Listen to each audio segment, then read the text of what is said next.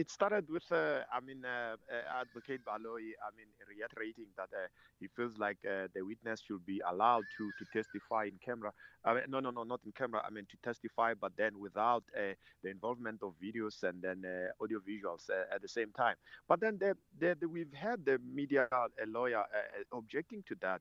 He even called for the application to be dismissed.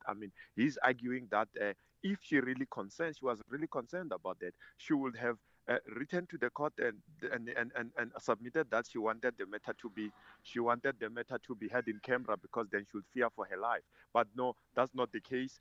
She's only talking about things that are around her safety in terms of if she appears on TV. But then at the same time, he raised points around her being she have been on social media on pictures standing on the lift of the court.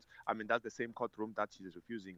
Those are some of the things. But we've had also heads of arguments that presented by Advocate Michelle Olo from accused number 5 that actually, there are so many things that she's even putting conditions to the court that should the order not be granted, that she's not be her testimony not be broadcast, then she will never come and testify. Which of them she's making rules that we hearing about issues around being subpoenaed as well, Sakina. And of course, the million-dollar question is, now that the trial has already been delayed by a couple of days, how far is Judge Maumela with regard to responding to these arguments, and when are we likely to hear his ruling on this? Sakina, in terms of arguments presented in court by Advocate Fiololo, actually that was mentioned that she's not the only witness in the matter. The state, if it was serious about this thing, would have in the meantime made sure that then they call other witnesses, then the matter continues while this one is dealt with on the side. They would have made, remember, there was a request for written submissions. There's also a question, what took her so long? Because everybody knew that this day was going to come. This thing would have been done long time ago. People would have made the preparations and that. Advocate Michelle Olo raised an issue around that she did say that actually the process and then the way things are going is very flawed. And just finally, Maliseleke Tefo, he made an appearance again today. What happened there? Oh, Sakina, I almost forgot about that drama this morning. Sakina, he just came there. He had asked Advocate Michelle Olo to stand there and introduce him as one of the people who were there just to observe the case.